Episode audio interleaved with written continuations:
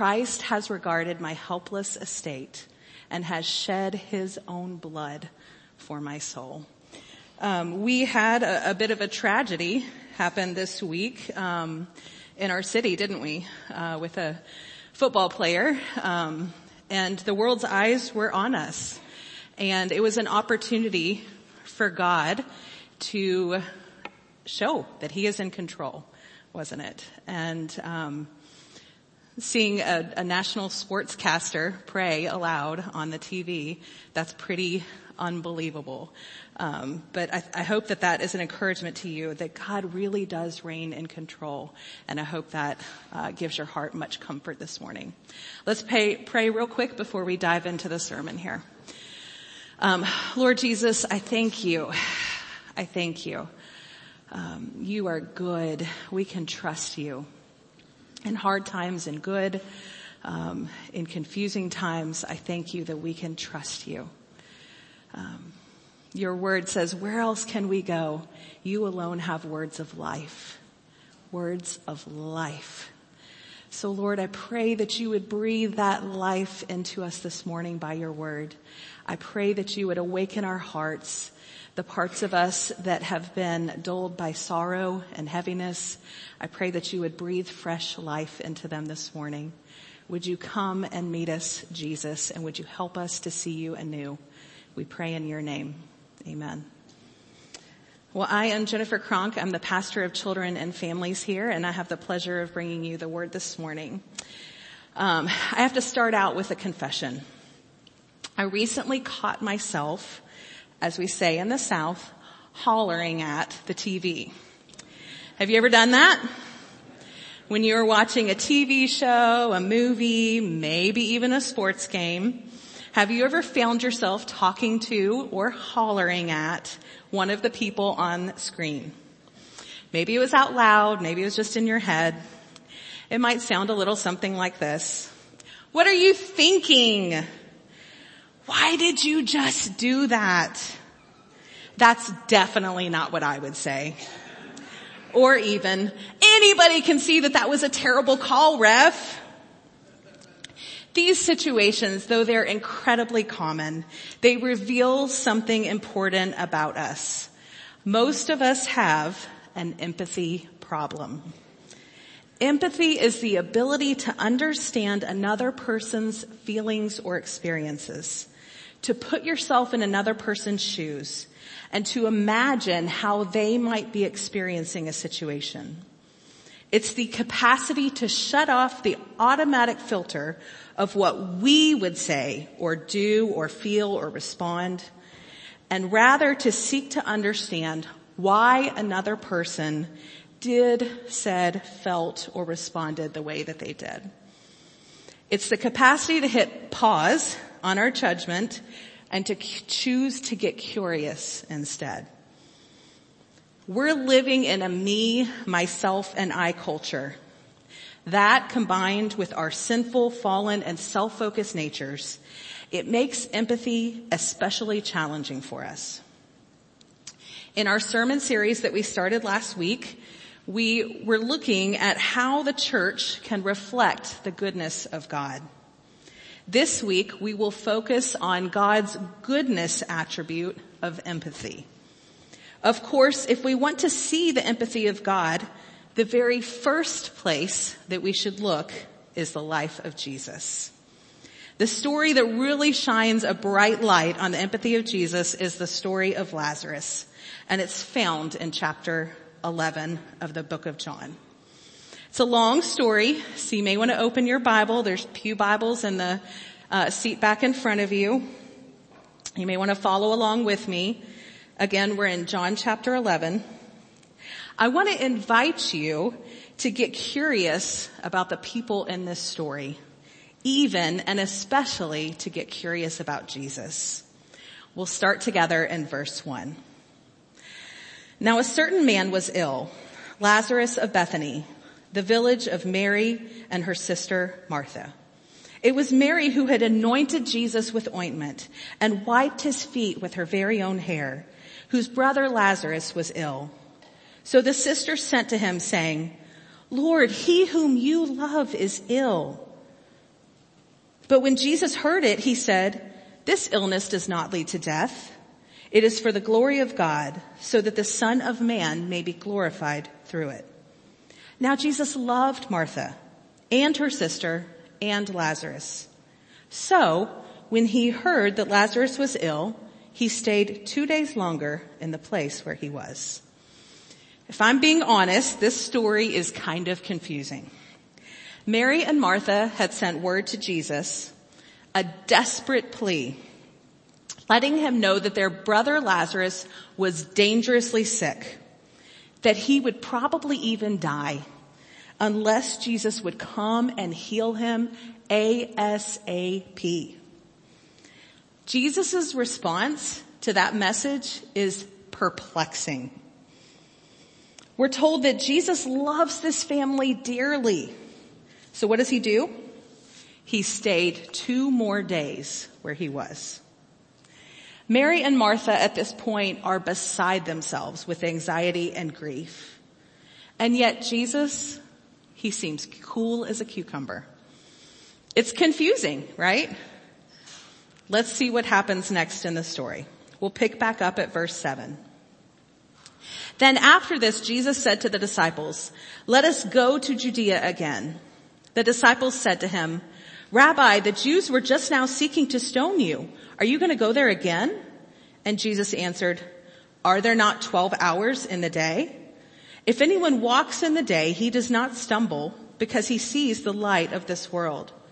But if anyone walks in the night, he stumbles because the light is not in him.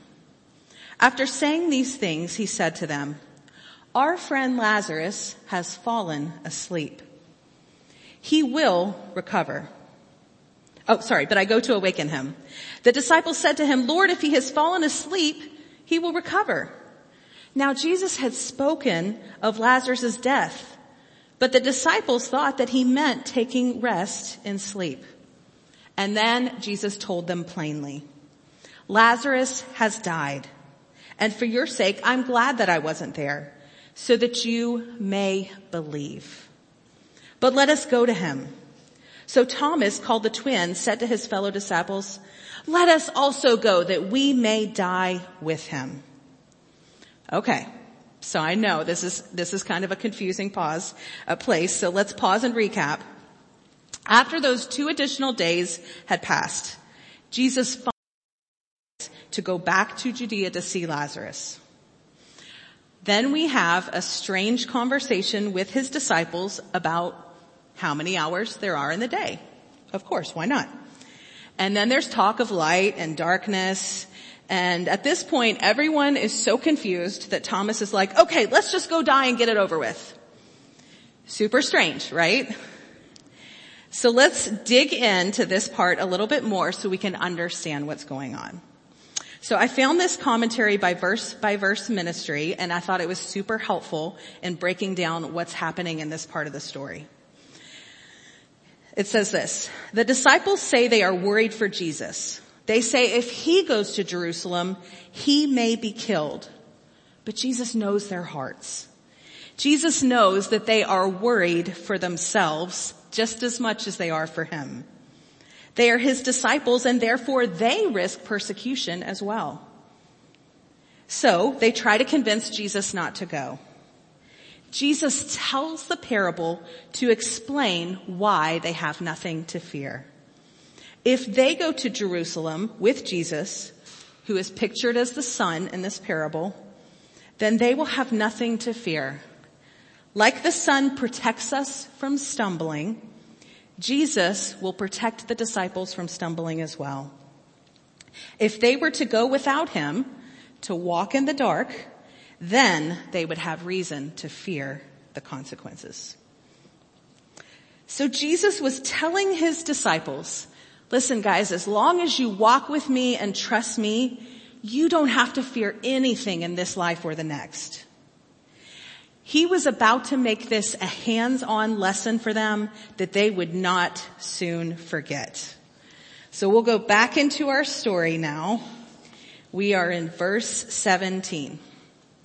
Now when Jesus came, he found that Lazarus had already been in the tomb for four days.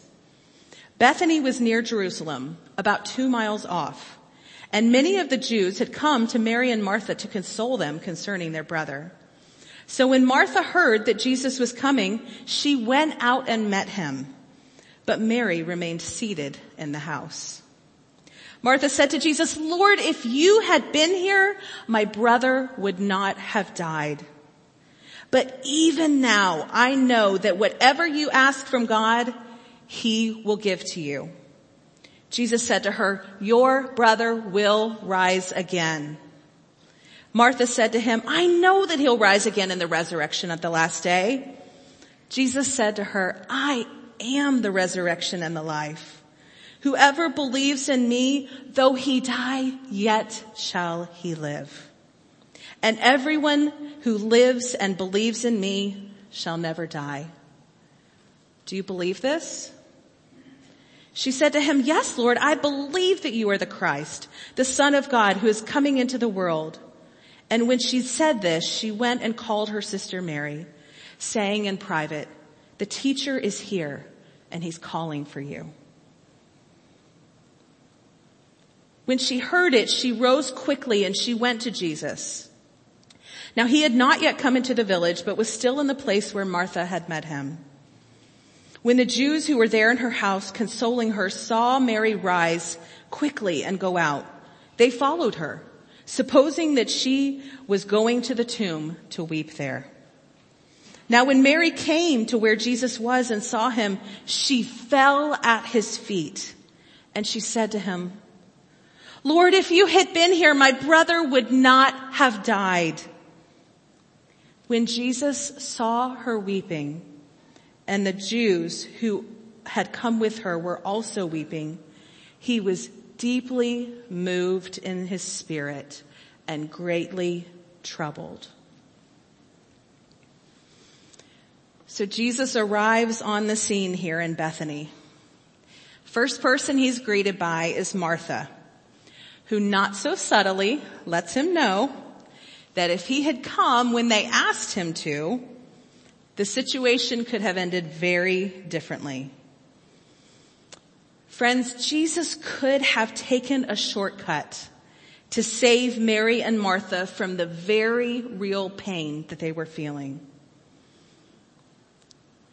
He could have taken a shortcut to save himself from the very real pain that he was feeling. But instead, he empathized. He entered into that pain. So we're almost, we're almost to the end of the story now. Hold on with me. We're going to go back to verse 34. And Jesus asked, where have you laid him? They said to him, Lord, come and see. And Jesus wept. So the Jews said, see how he loved him. But some of them said, could not he who opened the eyes of the blind man also have kept this man from dying? Then Jesus, deeply moved again, came to the tomb. It was a cave and a stone lay against it. Jesus said, take away the stone. Martha, the sister of the dead man said to him, Lord, by this time there's gonna be an odor, for he has been dead for four days. And Jesus said to her, did I not tell you that if you believed you would see the glory of God? And so they took away the stone. Jesus was willing to do things God's way, in God's timing, even when it hurt. He allowed himself to enter into Mary and Martha's pain to put himself in their shoes. Even though he clearly knew the end of the story. Remember when he alluded to it with his disciples at the beginning of the chapter? Even though he knew the end of the story, he still allowed himself to feel crucial about Jesus here. He doesn't just feel what it's like to be in our shoes. He puts himself in our very place to feel our pain, to absorb our sorrow, and even to bear the weight of our sin and God's judgment. Jesus doesn't just feel empathy. Jesus is where we see empathy best embodied. So how does he do it? How does he endure the kind of pain and difficulty that this kind of empathy would bring him? The key to being able to empathize like Jesus is trust. Trust in God's timing, His ways, and His plans. As Elisabeth Elliot puts it, whatever is in the cup that God is offering to me, whether it be pain and sorrow and suffering and grief, along with the many more joys, I'm willing to take because I trust Him. We can only learn to put ourselves in another's shoes when we can learn to trust God and His goodness. That's why empathy is such a critical, tactile way that we show others what the goodness of God looks like. Christ-like empathy requires us to trust God to help us to love like He does. One summer, I was enjoying peach cobbler on my front porch with a friend of mine. I was asking her about how a friendship of hers was going. She expressed that it was pretty much status quo, which in my interpretation meant that she was giving more to the friendship than she was receiving from it. I asked her why she continued to invest in this person if that was the case. Her reply stunned me. She said, well, I have the social and emotional energy to do it, so why not? It was such a radically different perspective than what we hear from the world. Her words stayed with me and I've thought often about them. And as I was preparing this sermon, I once again thought about that conversation. I thought of it because I noticed that Jesus always had those kind of social and emotional reserves to draw from. It wasn't because his social and emotional energy were inexhaustible. Jesus was 100% human, just as much as he was 100% divine. Which means that he got depleted just like we do. There were people that were wearisome to Jesus too.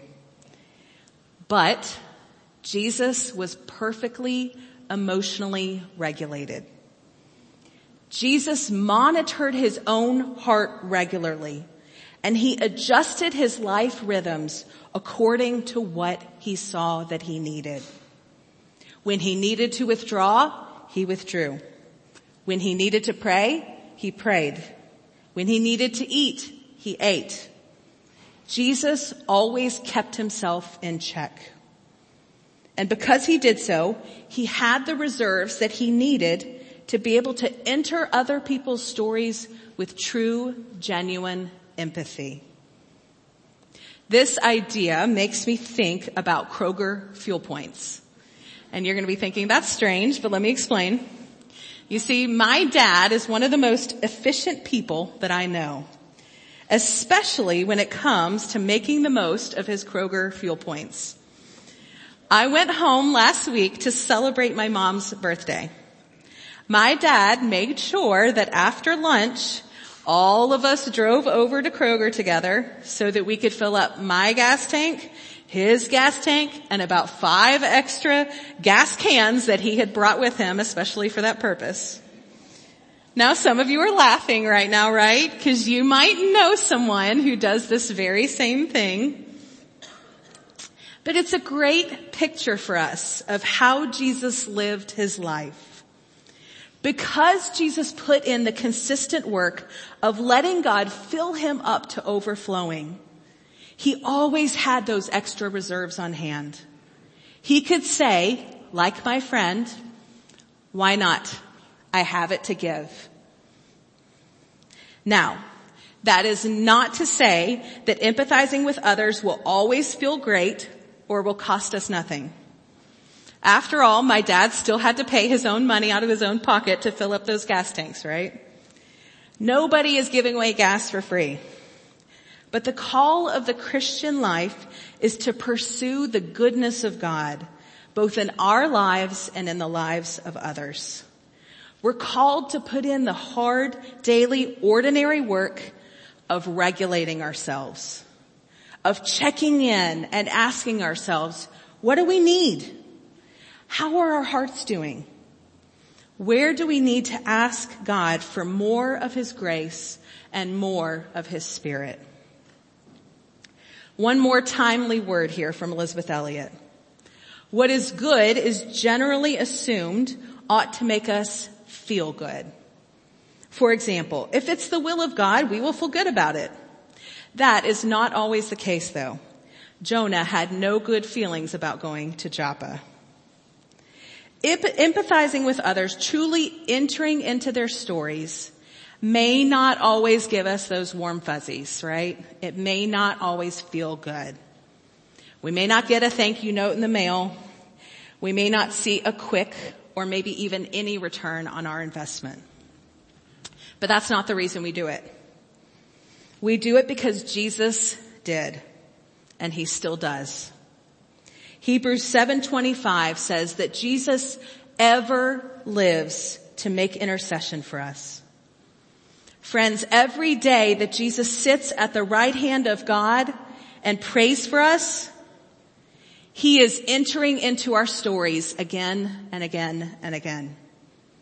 He is showing the empathetic heart of God towards us.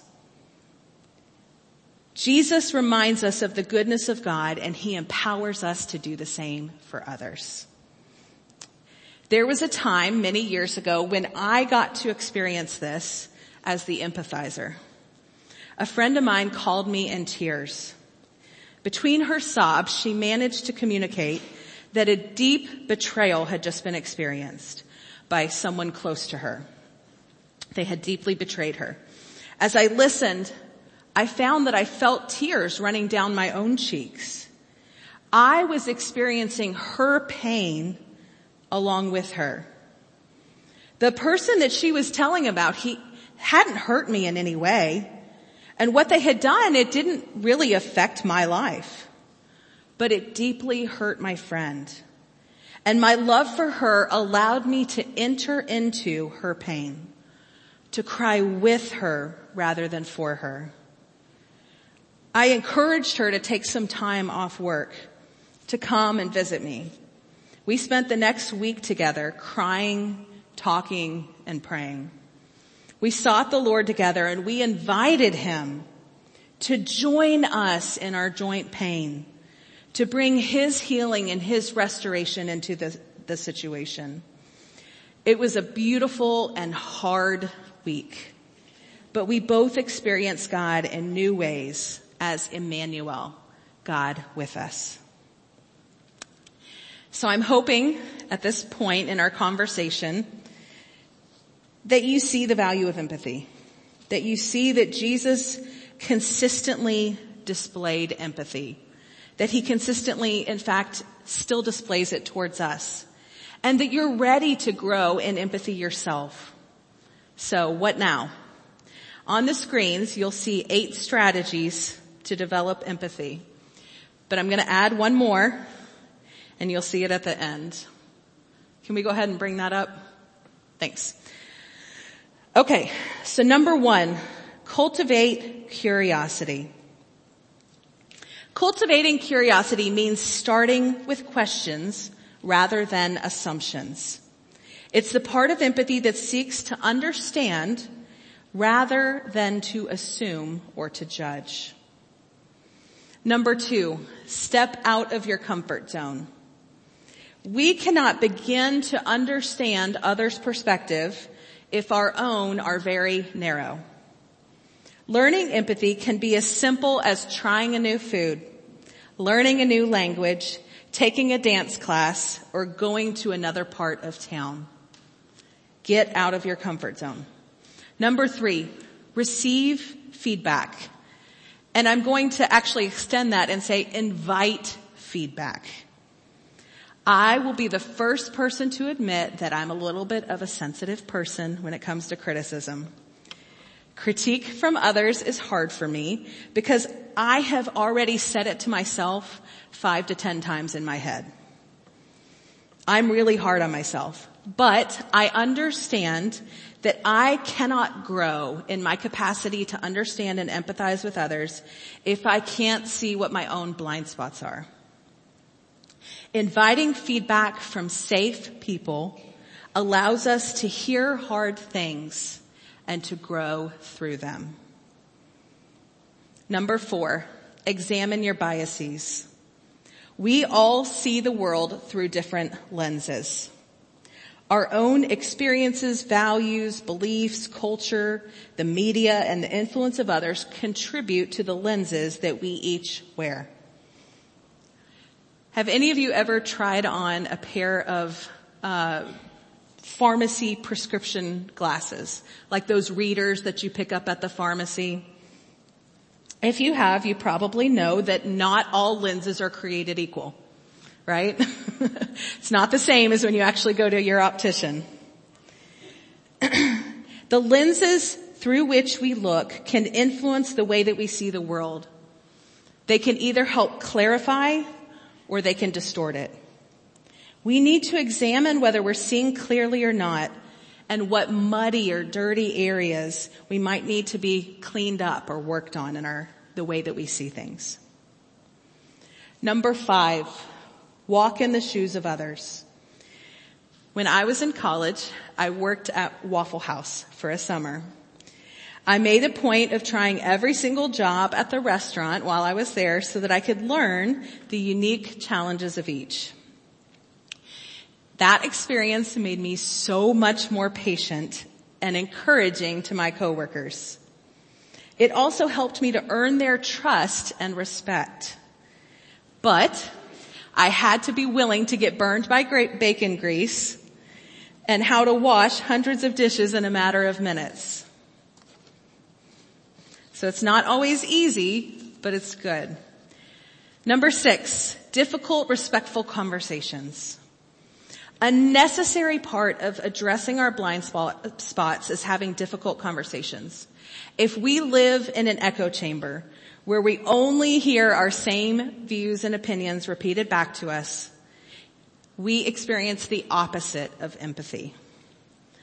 We must open up our hearts, ask difficult questions, and then really listen to others' answers. We need to create a safe space for them to be able to share honestly and truthfully. I don't know if you noticed, but Jesus never argued and he listened far more than he talked. And he was God. So if he can practice that same kind of patient listening, we can too. We can take a cue from him. Number seven, join a shared cause. When we're uniting with others over a shared passion, we often find that our hearts open up to those people as well. We find things we have in common, starting with the obvious and progressing to the surprising. And we get closer to those people. In sharing a cause, we share our hearts, which is the core of empathy. And I would put in a plug here, serving in your church is a great way to do this. Number eight, read widely. I love books. Books open up our imagination, which takes us out of ourselves and our own little worlds, and it helps us to enter into other worlds and other people's experiences. Imagination is really critical in developing empathy because it helps us to enter into the experience of another, and reading develops that imagination. And then here's the one I added. Pray. In James 1-5, we're told, if any of you lacks wisdom, let him ask God, who gives generously to all without reproach, and it will be given to him. God delights to give us what we need to serve him and represent him in this world, and he will gladly answer your prayers to grow empathy in you. Well, that's a great list, right? So we can all just go home now. But before we leave, I think maybe we should finish the story, right? So let's get back to it. We're going to be in verse 41. And Jesus lifted up his eyes and he said, Father, I thank you that you have heard me. I knew that you always hear me, but I said this on account of the people standing around, that they may believe that you sent me. And when he'd said these things, he cried out in a loud voice, Lazarus, come out. The man who had died came out, his hands and his feet bound with linen strips and his face wrapped with a cloth. And Jesus said to them, unbind him and let him go. I love those final words of Jesus. Unbind him and let him go. That is what empathy does when it's done like Christ. As we enter other stories and as we show them the good heart of God, we get to say to them, you don't have to carry that alone, friend. I will carry it with you and God can carry it too. As you leave today, you will be given a postcard that has that list of nine things on it. I want to encourage you to post it somewhere that you'll see it often this week. Maybe tape it to a bathroom mirror or grab a magnet, put it on your fridge, put it on your laptop, wherever you're going to see it. What would it look like if you focused on one of those steps for the next month? So I'm, I'm assuming that you're going to pray every month. But what if we focused on one of those different steps each month for the next eight months? And what if we prayed all along that God would give us empathy, that He would help us to have the heart of Christ? What might God do in our midst if we begin to pray this way? How might our church culture change? Friends, who in your life needs someone to come alongside them and to weep with them? Who do you know that's celebrating, but that's feeling the pain of celebrating alone? How might those in our lives begin to see and trust that God is truly good and that Jesus alone can save us from our turned in navel gazing selves and give us something bigger, better, and more beautiful to live for. May it be so, church. Amen. Let's pray.